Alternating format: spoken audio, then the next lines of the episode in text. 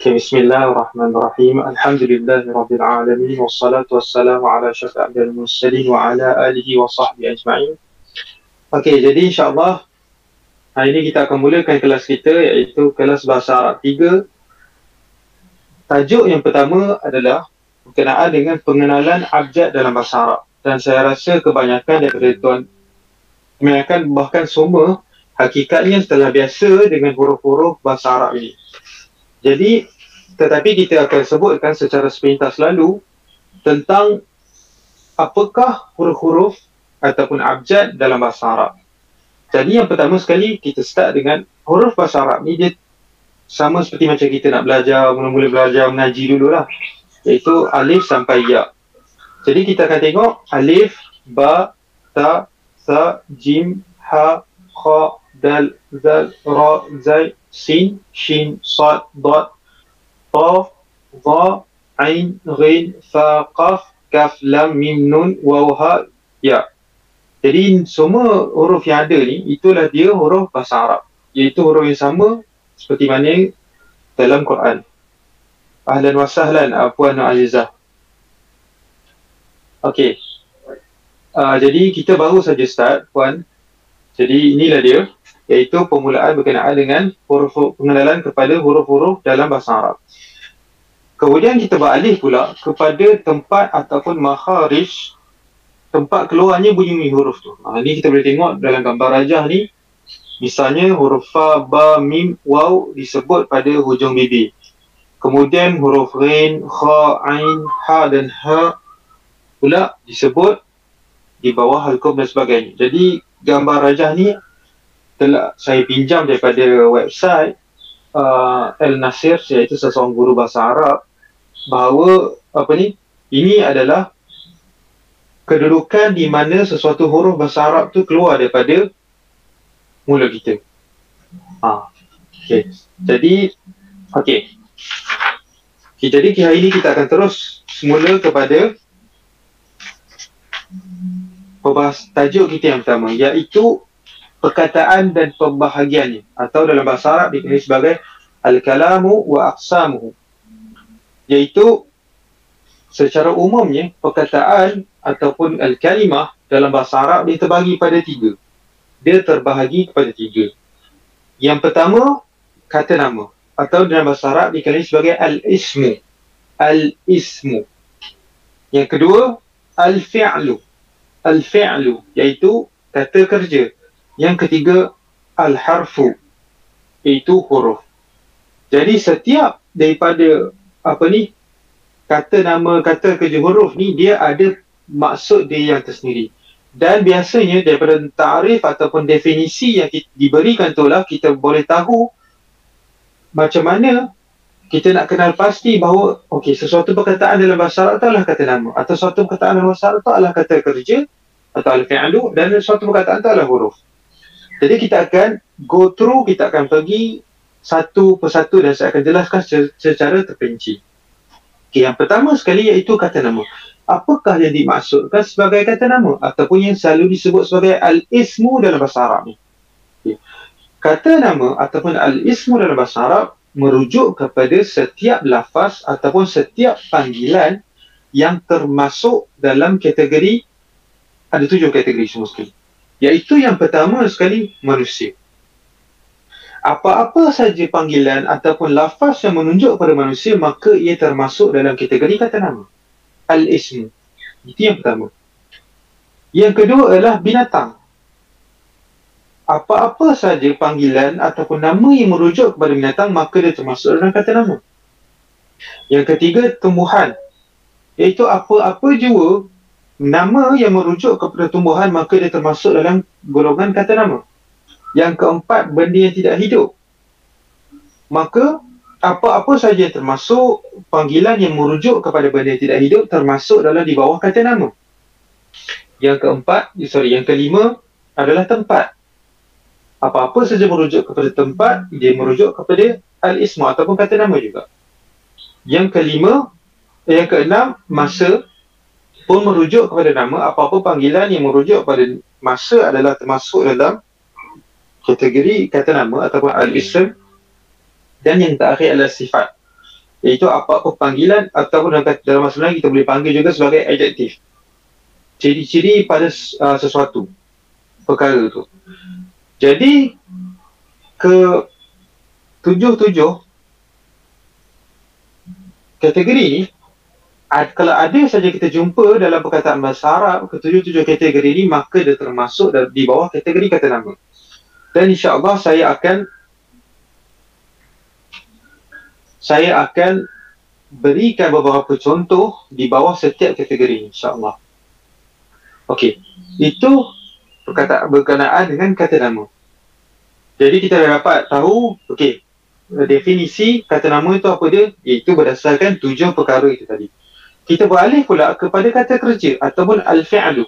Apakah yang dimaksudkan sebagai al-fi'lu? Itu al-fi'lu ni merujuk kepada setiap lafaz ataupun panggilan yang menunjukkan perbuatan dilakukan pada masa yang tertentu. Ha, jadi kita perhatikan elok bahawa al-fi'lu tu dia merangkumi daripada dua benda. Yang pertama uh, benda yang pertama adalah yang di, nak difokuskan adalah perbuatan. Al-fi'lu tu secara umumnya merujuk kepada mana-mana perbuatan ataupun dalam bahasa Melayu dipanggil sebagai kata kerja apa-apa perbuatan saja maka dikenali sebagai al-fi'lu dalam bahasa Arab. Tetapi al-fi'l perbuatan itu pula dia pula dilakukan pada masa-masa tertentu. Sebab apa? Uh, sebab nanti kita akan pergi kepada pembahagian al-fi'lu ni dia ada pembahagian ni pula. Kita akan terangkan dalam slide seterusnya insya-Allah. Jadi apabila kita sebut saja al-fi'lu atau fi'il dalam bahasa Arab ni maka dia merujuk kepada dua benda iaitu perbuatan yang pertama itu apa-apa juga kata kerja dan kata kerja itu pula dilakukan pada waktu ataupun tempoh masa yang tertentu. Yang ketiga adalah al-harfu. Al-harfu iaitu huruf. Apakah dimaksudkan? Apakah definisi huruf ni pula? Iaitu setiap lafaz yang tidak diketahui secara keseluruhan maknanya melainkan bersama lafaz yang lain. Setiap lafaz yang kita tidak takkan tahu maksud dia melainkan apabila huruf itu bersama dengan perkataan yang lain. Ha, itu ar-harfu. Atau dalam kata lain, ar-harfu ni dia bukan isim, bukan fi'il. Apa-apa saja yang selain daripada isim dan fi'il, maka dia adalah ar-harfu. Jadi, kita dah terangkan, saya dah kongsikan berkenaan dengan al-isim, wal-fi'il dan war-harfu. Isim, fi'il dan harf, huruf. Jadi, kita akan pergi pula kepada contoh-contoh kepada uh, setiap perkataan tu. Jadi kita mulakan dulu dengan al-ismu. Al-ismu, kata nama. Jadi kata nama, seperti yang saya dah sebutkan sebentar tadi, iaitu kata nama itu dibahagikan kepada enam ataupun tujuh tadi. Tetapi dalam slide ni saya hanya letak contoh kepada enam saja. Iaitu, misalnya, kita mulakan dengan tempat makan. Okey, kita mulakan dengan tempat.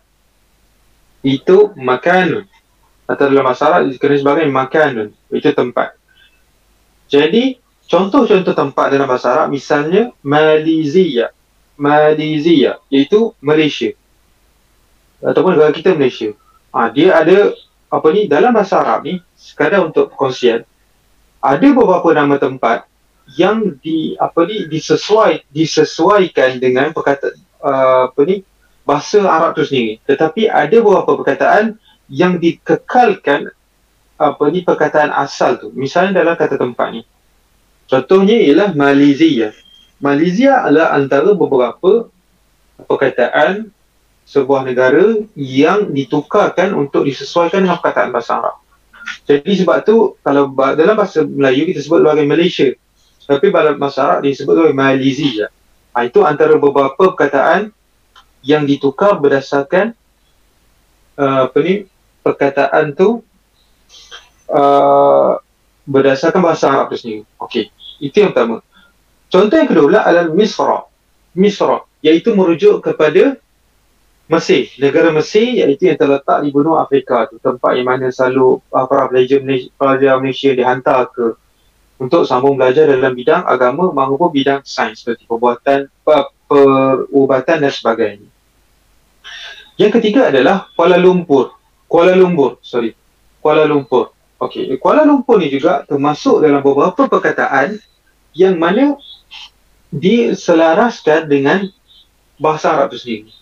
Kuala tu, kita tengok sini, Kuala kat sini, ha, maksudnya dikekalkan lah perkataan Kuala tu. Maka, tetapi yang ditukar ialah pada perkataan Lumpur tu. Sebab apa? Dalam bahasa Arab, dia tidak ada perkataan P atau Pa.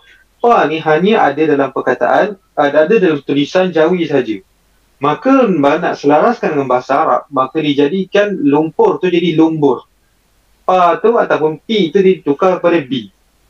Sebab tu, kalau siapa yang biasa dengan orang Arab cakap, hatta kalau uh, misalnya orang cakap bahasa Inggeris sekalipun, misalnya, contoh perkataan bahasa Inggeris, people. Tetapi bila main pada orang, bila, bila dia pergi ke orang Arab, dia jadi Bible. Sebab P tu tidak ada dalam perkataan asal orang.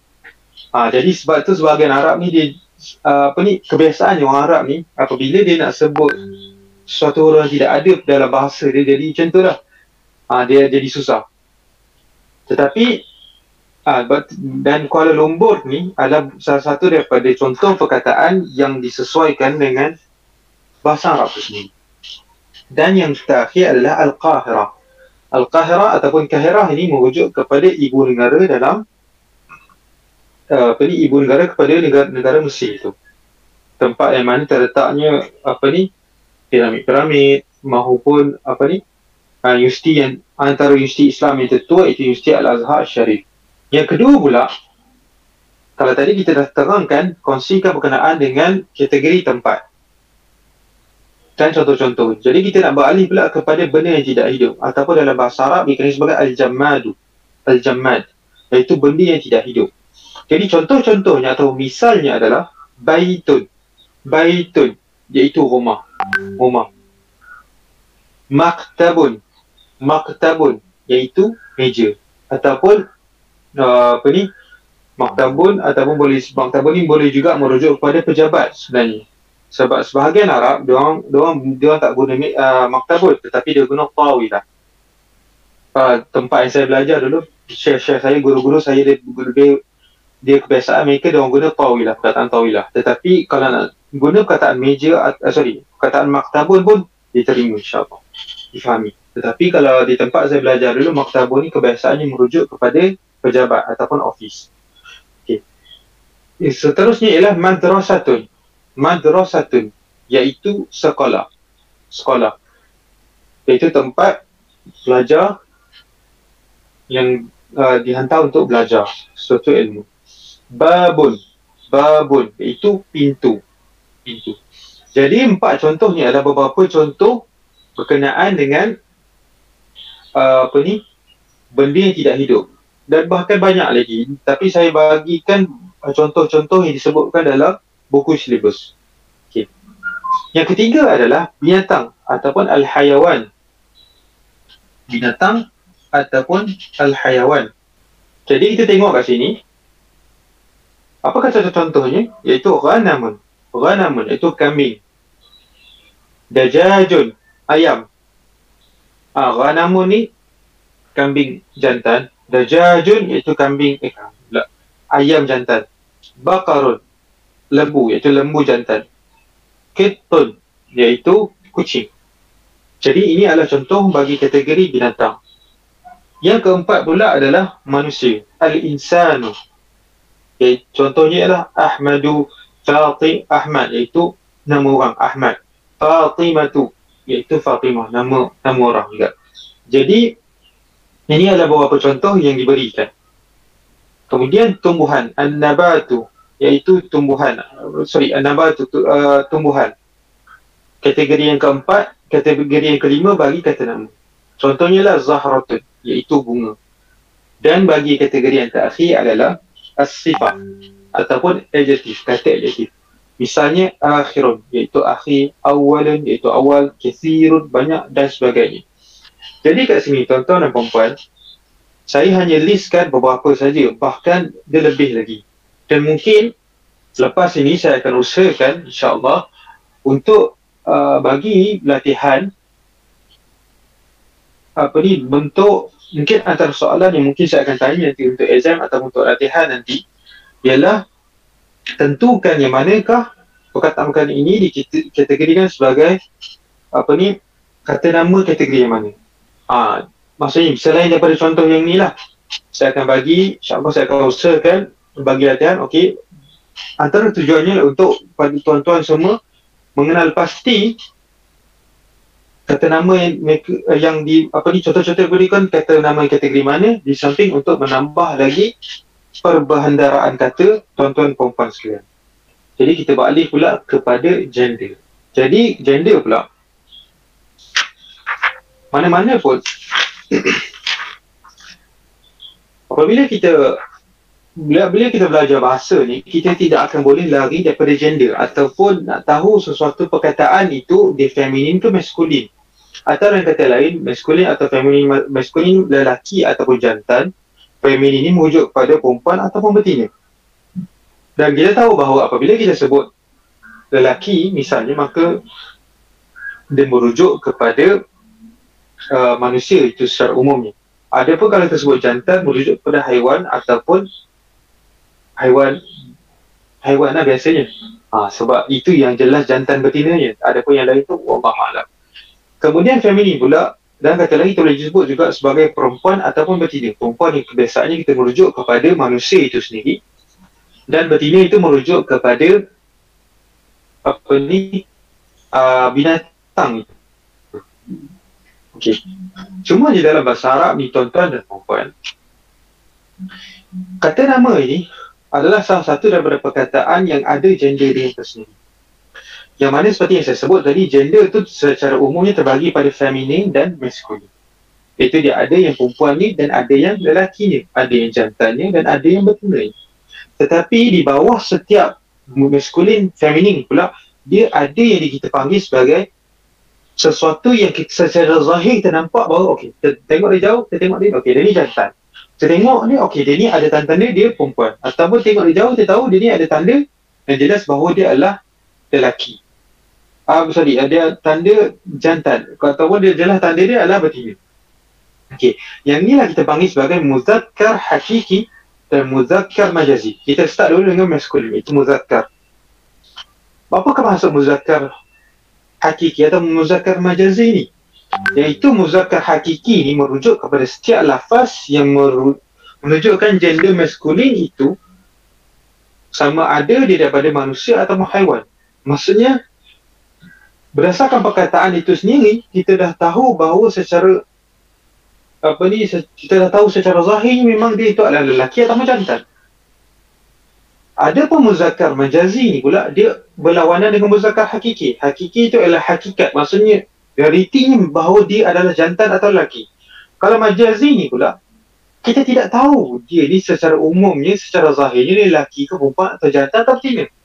Tetapi dalam bahasa Arab ia dikategorikan di bawah kategori maskulin ataupun jantan itu tadi. Ataupun yang mempunyai ciri-ciri kelakian itu tadi. Okey, jadi macam mana kita nak bezakan Okey, jadi kita tengok contoh satu persatu untuk lebih faham. Dan salah satu cara untuk kita nak tahu bahawa sesuatu uh, kata nama itu ataupun isim itu adalah muzakkar ataupun mu'anna, uh, muzakkar iaitu maskulin ialah penggunaan kata isyarat haza. Haza. Iaitu haza itu membuat maksud ini. Kata tunjuk ataupun kata isyarat untuk ini. Jadi kita start dulu dengan muzakkar hakiki. Contohnya hadza hisanun. Hadza hisanun. Hadza tu ini kata isyarat untuk ini maksudnya hisanun tu adalah kuda iaitu kuda jantan. Maka kuda tu ah dalam bahasa Arab ni di jantan betina dia berbeza pula. Maksudnya perkataan tu pun berbeza. So kita start dulu dengan hadza hisanun. Hisanun tu ialah lafaz yang digunakan untuk kuda jantan. Dan perkataan sebab itulah perkataan hisanun tu sendiri didahului dengan kata isyarat haza. Ha, jadi yang pertama sekali kita boleh lihat bahawa sebelum kata hisanun tu digunakan haza maka hisanun tu adalah kuda jantan. Itu contoh yang pertama. Contoh yang kedua pula ialah hadha rajulun. Hadha rajulun. Lelaki ini. Ataupun ini lelaki. Tetapi untuk bahasa Melayu kita lebih tepat kita guna lelaki ini. Itu hazar seperti saya sebut ialah kata tunjuk ataupun kata isyarat untuk ini. Rajulun itu ialah seorang lelaki. Hisanun tadi itu pun ialah seekor kuda jantan jadi kita tengok kat sini hazar rajulun maka rajulun tu kita sebut seorang lelaki maka kita jelas kita tahu bahawa dia adalah lelaki maksud jelas gendernya adalah maskulin yang ketiga ialah hadha Khalidun. Hadha Khalidun. Khalid ini ataupun ini Khalid. Iaitu Khalid itu apabila kita sebut Khalid saja bahawa kita jelas bahawa Khalid itu merujuk kepada nama yang kebiasaannya digunakan pada seorang lelaki. Iaitu seorang lelaki yang bernama Khalid. Maka jelas dia punya gendernya yang bersifat maskulin itu. Dan yang terakhir ialah Hadha Asadun. Hadha Asadun. Asadun tu adalah wujud pada seekor singa. Seekor singa jantan. Singa apa uh, singa betina pula lain pula dia punya perkataan. Ha, itu itu yang membezakan bahasa Arab ni dengan bahasa kita iaitu bahasa Melayu. Bahkan jantan betina pun atau lelaki perempuan pun ada perbezaannya. Ha, betapa kaya je lah apa ni bahasa Arab ni.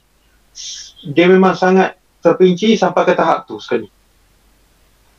Tetapi macam uh, salah satu cara lain untuk kita tengok ialah selain dari tengok masuk ialah perkataan hazar. Sebab hazar tu hanya akan digunakan untuk kata isyarat hazar akan hanya digunakan untuk lafaz lelaki saja. Lelaki ataupun jantan. Okey. Kita dah habis kepada bahagian muzakkar hakiki tu. Kita nak beralih pula kepada muzakkar majazi. Muzakkar majazi iaitu lafaz muzakkar ataupun lafaz maskulin yang kita tidak tahu secara litinya dia tu apa ni jantan lel, jan, apa lelaki atau tidak kita maskulin atau tidak contoh tapi kita boleh tahu dengan penggunaan kata isyarat hazar di depan misalnya kitabun kitabun kitabun iaitu sebuah buku hazar kitabun jadi buku ini iaitu sebuah buku ini jadi kita pun kita tidak tahu sebab buku itu secara umum secara zahir ni tidak ada gendernya lelaki atau perempuan. Tetapi dalam bahasa Arab gender itu tetap terpakai. Dan sebab itulah bahasa Arab kita pun diletakkan perkataan hazar di depan. Bagi menunjukkan bahawa kita pun tu adalah maskulin ataupun sifatnya yang bersifat lelaki ataupun jantan. Hadza maktabun Hadha maktabun. Meja ini. Iaitu sebuah meja ini. Maktabun. Itu meja pun sama juga. Kita tidak tahu meja. Tidak ada tanda je lah bahawa meja itu lelaki atau perempuan. Sebab dia bukanlah benda yang hidup pada asalnya. Maka tetapi dalam bahasa Arab, meja itu sebabkan dia didahului ataupun digunakan perkataan kata isyarat hazar di depan dia, maka maktabun itu dikira sebagai muzakkar ataupun maskulin. Hada baitun sebuah rumah ini. Baitun tu merujuk pada sebuah rumah. Jadi bila mana baitun tu di, di apa ni perkataan kata isyarat hadza digunakan di depan dia maka apa ni apa ni uh, dia merujuk kepada lafaz maskulin. Dan yang terakhir ialah hadza babun. Hadza babun. Iaitu pintu ini iaitu sebuah pintu ini. Jadi disebabkan perkataan kata isyarat hazar itu digunakan di sebelum bab itu maka dia merujuk kepada apa ni uh, lafaz muzakkar ataupun panggilan maskulin. Okey, jadi kita telah habis setelah kongsikan berkenaan dengan gender maskulin iaitu kata uh, gender maskulin pada kata nama. Yang melibatkan kalau gender mas, uh, kepada kata nama. Kita beralih pula kepada gender feminin ataupun dengan kata lain kita boleh sebut sebagai apakah sesuatu kata nama itu bagaimana kita nak kenal pasti sesuatu kata nama itu dia adalah perempuan ataupun betina. Dan sama juga seperti gender maskulin tadi dia ada muannas. Okey feminin dalam bahasa Arab dikenali sebagai muannas feminin dalam bahasa Arab dikenali sebagai muannas maka muannas ni pula sama seperti muzakkar tadi dia terbahagi pada dua iaitu dia ada muannas hakiki dia ada muannas majazi iaitu konsep dia sama iaitu mu'anat hakiki ni iaitu, yang mana secara zahir ni kita tahu dia ni adalah perempuan dia ni adalah betina maksud dia ada tanda-tanda dia Begitulah juga bahasa Arab. Jadi kita tengok contoh ni. Hadhihi ummun. Hadhihi ummun. Kalau lafaz maskulin itu tadi, panggilan maskulin itu tadi, kita akan gunakan perkataan kata isyarat hadha. Tetapi untuk lafaz ataupun panggilan feminin ini, kita akan gunakan kata isyarat hadhihi. Itu beza. Antara perbezaannya. Maka kita akan tengok contoh yang pertama iaitu hadhihi ummun. Hadhihi ummun. Ibu ini. Iaitu seorang ibu ini. Hadhihi imratan. Imratan iaitu seorang perempuan. Jadi, perempuan ini. Hadhihi hamamatun. Hamamatun tu mujuk pada seekor merpati betina. Seekor merpati betina. Seekor merpati. Maka, apa ni? Dan yang terakhir ialah hadhihi syanaqatun. Hadhihi syanaqatun iaitu seekor unta betina. Okey. Kalau tuan-tuan perhatikan kat sini, yang mana setiap perkataan mu'annas ni telah didahului dengan kata isyarat hadhihi. Jadi, apabila sesuatu kata nama yang datang saja selepas perkataan hadihi maka dia adalah panggilan atau lafaz mu'annas lafaz feminin ha, jadi ini adalah contoh-contohnya okay, misalnya kita tengok kat sini imra'atun adalah opposite ataupun berlawanan dengan rajulun. Iaitu rajulun seorang lelaki imra'atun seorang perempuan. Ummun lawan dia adalah abun. Abun seorang bapa ummun seorang ibu. Syanaqatun iaitu syanaqata ni adalah kata nama yang digunakan merujuk kepada unta betina. Kalau seekor unta betina. Tetapi kalau seekor unta jantan dikenali sebagai apa ni? Dikenali sebagai al-jamalu. Al-jamal unta jantan okey tadi saya dah kongsikan berkenaan dengan muannas haqiqi. Kemudian saya nak berkongsi pula dengan muannas majazi iaitu yang secara nak mudah faham iaitu secara zahirnya kita tak nampak sesuatu uh, lafaz uh, feminin itu adalah femi apa ni? Uh, dia ada tanda-tanda feminin pada dia ataupun ada tanda-tanda muannas tetapi dalam bahasa Arab ia dikenali sebagai tanda muannas maksudnya uh, tanda-tanda muannas tu pada bahasa kita lah sebab dalam bahasa Melayu dia tidak sedetail itu. Dalam bahasa Melayu, apa-apa dua lafaz dia merujuk kepada dua-dua gender. Tetapi dalam bahasa Arab dia tidak. Dia membezakan antara lafaz itu feminin ke ataupun maskulin. Jadi kita tengok kat sini. Sayyaratun. Sayyaratun. Jadi seperti yang saya sebut tadi kaedahnya apabila sesuatu kata nama itu didahului dengan hadhihi maka dia adalah lafaz feminin. Kemudian hadhihi madrasatun. Hadhihi madrasatun. Iaitu sesuatu apa ni? Hadhi madrasatun sayyaratun itu sebuah kereta. Hadhi sayyaratun. Hadhi madrasatun. Iaitu sebuah sekolah ini.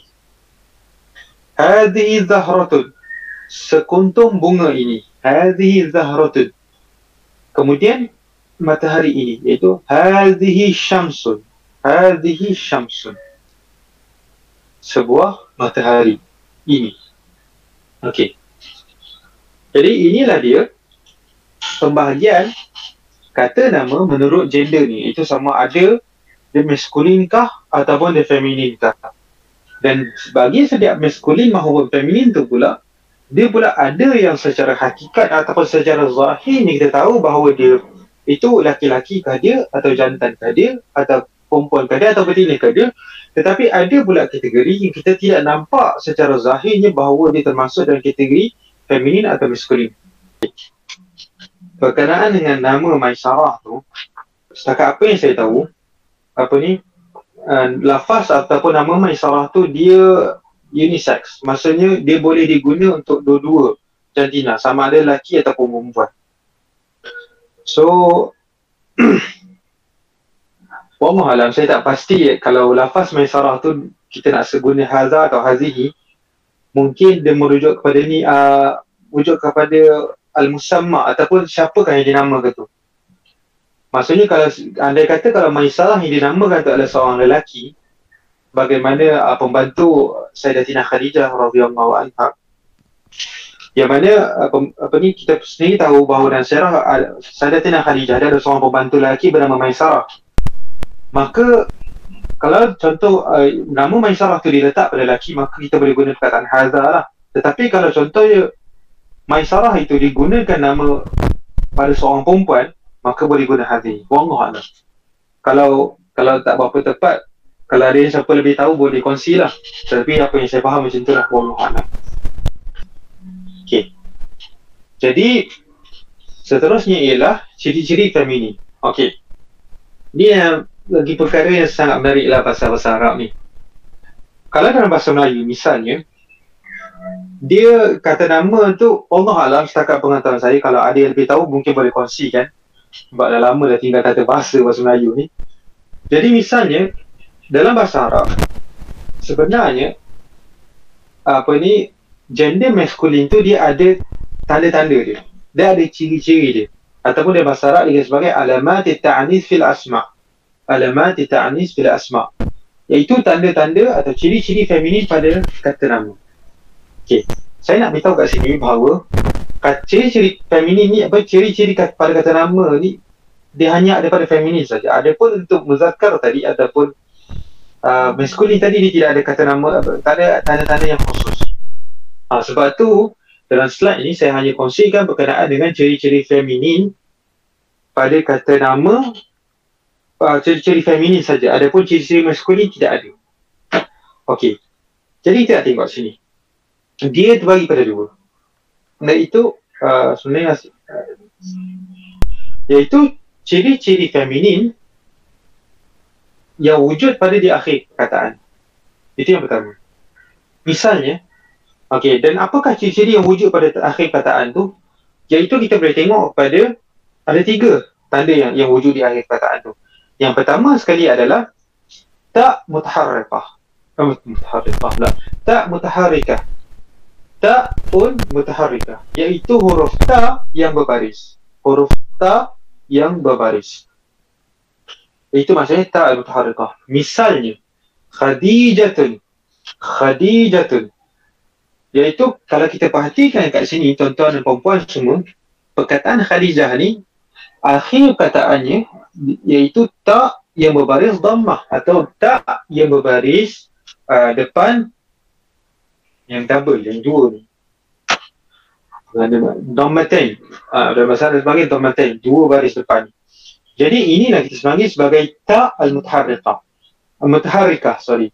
Uh, bila ada saja tak al-mutaharrikah dekat sini maka sesuatu lafaz itu dikenali sebagai lafaz muannas ataupun lafaz feminin panggilan untuk feminin. Kemudian kereta sayyaratun sayyaratun. Iaitu kita tengok kat sini juga sayyaratun kat sini di akhir perkataan dia adanya uh, apa ni? Sayyara. Apa ni? Ada perkataan tak yang berbaris. Tak marbut apa ni? Uh, tak bulat yang berbaris depan. Itu sayyaratun tun kat sini. Itu sebuah kereta kharijah jadi nama antara yang masyhur ialah nama isteri Nabi Muhammad sallallahu alaihi wasallam. Kemudian yang ketiga ialah baqaratun. Baqaratun iaitu seekor lembu betina seekor lembu betina iaitu tak kat sini ialah tak al-mutaharrikah tak mutaharikah, ta yang berbaris. Dan yang terakhir ialah zahratun. Zahratun.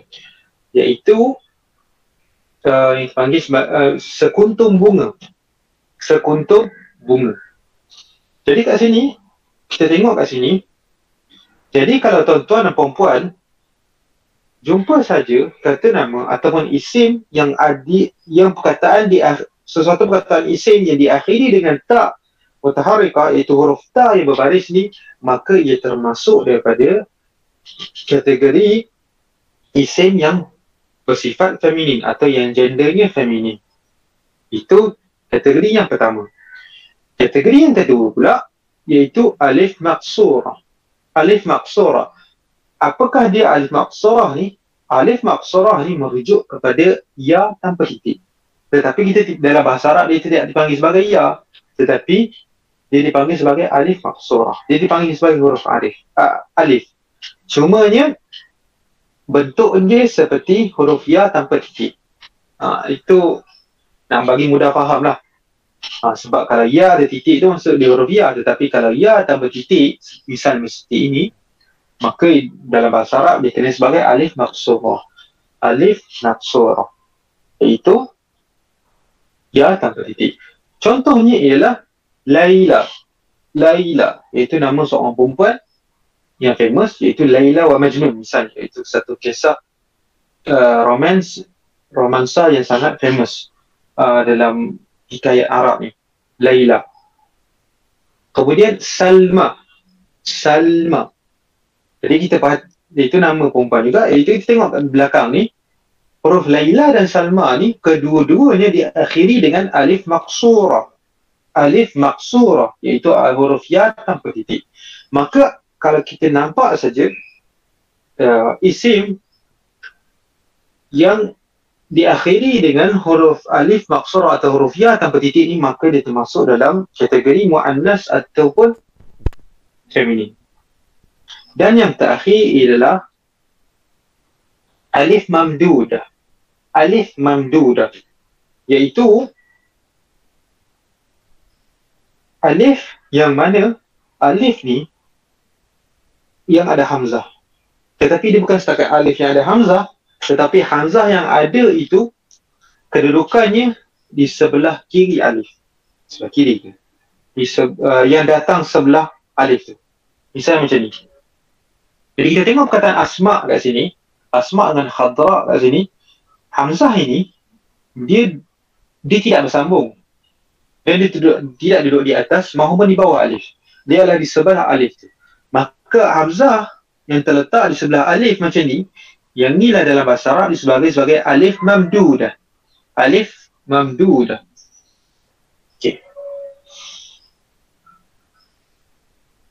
Jadi contohnya ialah asma.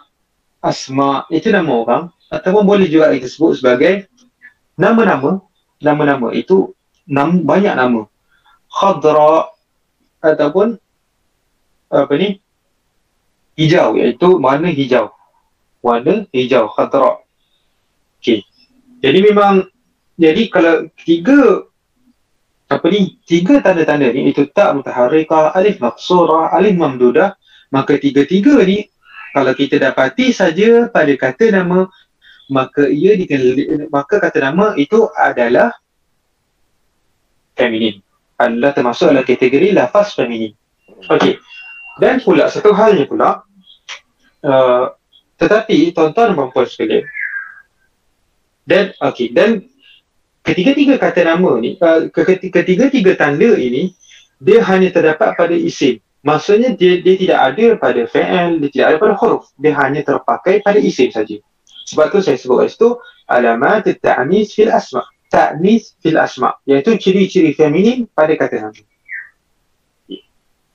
Dan fi'il huruf dia ada pula kaedah yang lain. Tak apa, kita go one by one, step by step insyaAllah. Okay. Itu kalau ciri-ciri feminin yang jelas wujud di akhir perkataan. Bagaimana pula ada typo sini iaitu bagaimana pula ciri-ciri feminin yang tidak jelas. Misalnya macam asyamsu narun ardu ardu. Ha, jadi kalau dalam bahasa Arab terdapat beberapa perkataan atau beberapa kata nama yang secara zahirnya dia tidak ada kata apa ni tanda-tanda feminin tetapi dia adalah feminin ada beberapa kaedah ataupun ada beberapa cara sebenarnya untuk kita kenal pasti. Dan cara yang paling asas dan cara yang paling mudah adalah kita merujuk kepada kamus. Kita merujuk kepada kamus dan kamus yang berbahasa Arab lah. Maksudnya kamus yang Arab kepada Arab. Ha. Tetapi dah biasanya untuk peringkat permulaan yang yang baru nak peringkat asas yang baru nak belajar bahasa Arab maka bolehlah tanya kepada orang-orang yang lebih tahu. Okay, tetapi yang ni mimba bil faedah lah ataupun ni dari sudut perkongsian lah kepada tuan-tuan dan perempuan. Iaitu contohnya kat sini kan. Saya bagi ialah contohnya saya ambil dari surah At-Taqwiyah ayat pertama. Iaitu daripada juzuk amma. Iza syamsu kuwirat. Iza syamsu kuwirat. Iaitu asyamsu dalam bahasa Arab itu se, uh, matahari ini dia termasuk dalam kategori lafaz feminin.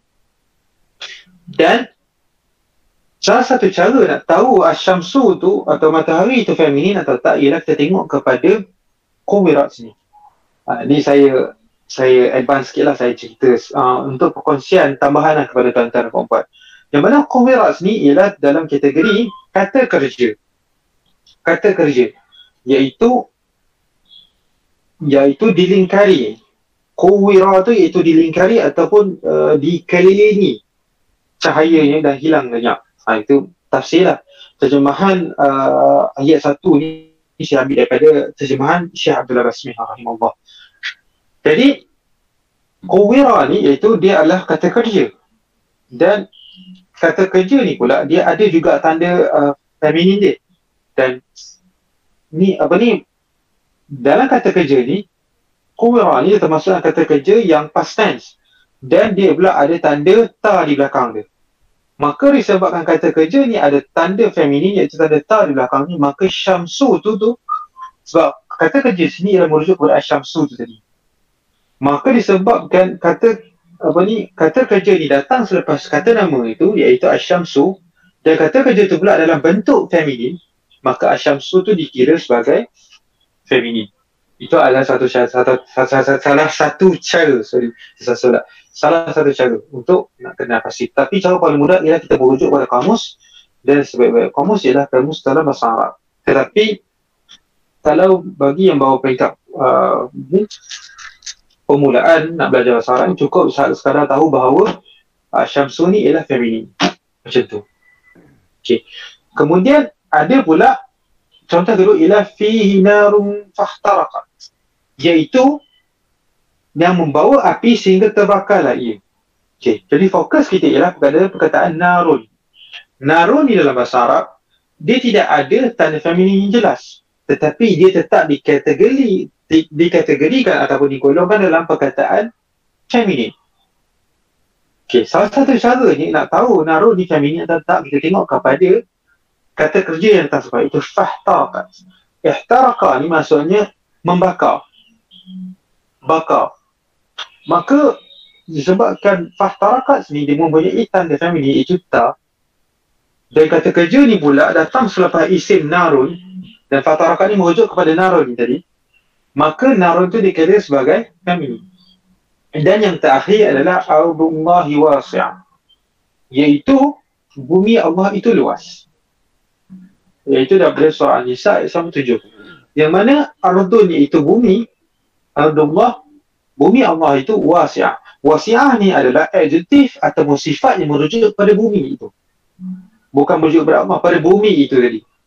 Maka disebabkan wasi'ah tu dia ada tanda feminin iaitu ta yang berbaris berbaris dia ta uh, tan uh, itu tan itu tadi maka ardu itu dikira sebagai tanda feminin. Tetapi cara yang paling asas nak tahu sesuatu kata nama itu feminin atau tidak maka kita boleh merujuk kepada kamus. Kamus bahasa Arab pada bahasa Arab. Tetapi kalau bagi yang mas yang di peringkat permulaan cukuplah uh, bolehlah tanya dulu dengan Uh, guru-guru bahasa Arab yang ada insyaAllah. Okay, tetapi kalau bagi guru-guru yang bahasa Arab yang mengajar bahasa Arab misalnya, maka guru-guru ini boleh merujuk kepada antara kamus yang dicadangkan adalah kamus Mu'ajam Al-Wasid iaitu uh, kamus Al-Wasid Mu'ajam Al-Wasid terbitan uh, Institut Bahasa Arab di Mesir. Ha. okay. Okey. Seterusnya pula kita beralih kepada. Itu adalah kata nama feminin apa ni uh, kata nama yang jelas femininnya dengan yang tersirat femininnya. Okey, selain itu juga terdapat beberapa contoh lain yang menunjukkan sesuatu benda tu feminin. Yang pertama sekali ialah nama negeri atau bandar. Secara umumnya, nama negeri atau suatu bandar itu merujuk uh, dikira dianggap sebagai feminin. Dianggap sebagai feminin. Misalnya Qahira Misra apa ni um, Kuala Lumpur dan sebagainya. Maka itu semua dianggap sebagai feminin. Sorry. Thailand dan sebagainya Malaysia dan sebagainya. Jadi secara umumnya apa-apa nama negeri atau bandar dikategorikan sebagai uh, feminin. Yang kedua ialah jamak taksir. Jam'u taksir. Apakah dia jamak taksir ni? Iaitu jamak taksir ni merujuk kepada plural ataupun uh, sesuatu yang menunjukkan bilangannya lebih dari dua dan ke atas tanpa berubahnya perkataan mufradnya ataupun singularnya perkataan apa ni tunggalnya. Ha, itu lebih tepat. Nanti kita akan ada slide khas untuk perkataan jamak taksir Cuma saya terang secara umum saja dulu. Jadi misalnya kita tengok kat sini ialah contoh yang saya berikan ialah buyu al-buyutu kabiratun. Al-buyutu kabiratun. Iaitu al-buyutu iaitu rumah-rumah. Iaitu kata jamak ataupun kata plural bagi rumah. Baitun. Perkataan tunggal ni ialah baitun. Tetapi perkataan plural ataupun perkataan uh, apa ni jamaknya ataupun banyaknya tu ialah buyutun. Buyutun. Jadi kita tengok kat sini buyutun ni pula dia termasuk jamak ni pula dia ada kategori nanti kita akan uh, bincang nanti. Dia ada kategori tetapi kalau jamak taksir yang mana jamak taksir ni contoh jamak taksir ialah al-buyutun jadi sifat yang datang daripada itu kabiratan tu, adjektif yang datang lepasnya mestilah singular feminin. Ataupun mestilah sifat yang bersifat tunggal, sifat yang cirinya tunggal dan feminin pula. Ha, jadi sebab itulah jam sebab jamak taksir ni dikira sebagai termasuk dalam bawah kategori apa ni feminin. Okey. Itu yang pertama. Yang kedua ialah kata tunjuk kata tunjuk itu tilka. Tilka. Kata tunjuk tilka ni digunakan apa ni untuk lafaz jamak taksir. Dan jamak taksir tu bagi sesuatu jamak taksir yang berakal. Okey, jamak taksir ni pula ataupun perkataan uh, dan apa ni yang banyak ni dia ada kategori yang berakal dan tidak berakal. Jadi contoh perkataan berakal ialah tetapi tilka ni hanya digunakan untuk perkataan jamak taksir ataupun perkataan uh, banyak yang digunakan untuk yang berakal saja. Jadi contohnya saya ambil daripada surah Al-Baqarah ayat yang ke-253 iaitu tilka rusulu faddalna tilka rusulu faddalna ba'dahum ala ba'd. Rasul-rasul yang kami lebihkan sebahagian daripada mereka atas sebahagian lain. Jadi tuan-tuan dan puan tengok kata ar-rusul ni. Ar-rusul ni perkataan mufrad ataupun perkataan tunggalnya adalah ar-rasulu. Ar-rasulu iaitu seorang rasul ataupun seorang utusan. Utusan Allah. Maka jamak taksir ni secara umum kita boleh rujuk kepada perkataan ar-rasulu itu itu adalah perkataan tunggal dia. Tetapi apabila dia nak jadikan sebagai jamak ataupun uh, lebih tiga dan ke atas tiga dan ke atas maka dia menjadi ar-rusulu. Maksudnya berlaku perubahan daripada kata tunggalnya tu. Kalau kata tunggal itu ar-rusulu tetapi kalau kata jamak ada ataupun kata banyak dia ni ialah ar-rusulu. Maksudnya huruf waw itu dibuang. Maksudnya dia berubah pada perkataan asal tunggal uh, asal bagi kataan tunggal ni. Jadi sebab tu dia dipanggil sebagai jamak taksir. Okey. Dan yang terakhir ialah hadhihi. Kata tunjuk hadhihi. Hadhihi ni pula diguna untuk lafaz jamak taksir bagi sesuatu yang tidak berakal. Kalau tilka itu tadi digunakan bagi jamak taksir yang berakal, hadhihi ni pula digunakan bagi jamak taksir yang tidak berakal. Misalnya, hadhihi al-awraqu ghaliyatun. Ghaliyatun. Iaitu hadhihi ini al-awraqu kertas-kertas ghaliyatun mahal. Kertas-kertas ini mahal. Jadi tuan-tuan, perempuan, perhatikan kat sini bahawa hazihi ini hanya kata isyarat ataupun kata tunjuk hazi ini digunakan untuk auraqu ghaliyah. Eh, sorry, untuk sesuatu kata nama yang tidak berakal. Sebab auraq ni ialah sesuatu yang tidak berakal. Maka dia gunakan auraqun. Eh, digunakan perkataan hadihi. Okay. Dan termasuk juga uh, yang tidak berakal ni termasuk juga haiwan. Termasuk juga binatang-binatang misalnya. Okey. Contoh jamak taksir ini ialah sajaratun. Sajaratun iaitu sebatang pokok. Tetapi kalau kita nak jadikan dari jamak iaitu jadi asjarun. Asjarun itu pokok-pokok. Iaitu perkataan tunggalnya ialah sajaratun. Oh, ada typo uh, kat sini. Dia bukan saja sajari syajaratun maka kita jadikan dia plural ataupun perkataan jamak maka dia jadi asjarun asjarun kemudian bus kitabun sebuah buku. Sebuah buku. Kutubun. Kutubun. Eh, itu banyak buku-buku.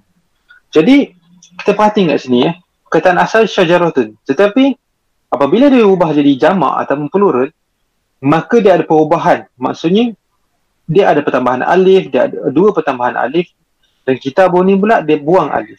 Jadi dia perubahan pada perkataan mufrad atau kata tunggalnya. Maka itulah dia sebagai jamak taksir. Okey. Uh, boleh dapat ke yang perkataan apa ni yang ada mata ta'nis ataupun gender-gender tu tadi? Atau ada soalan?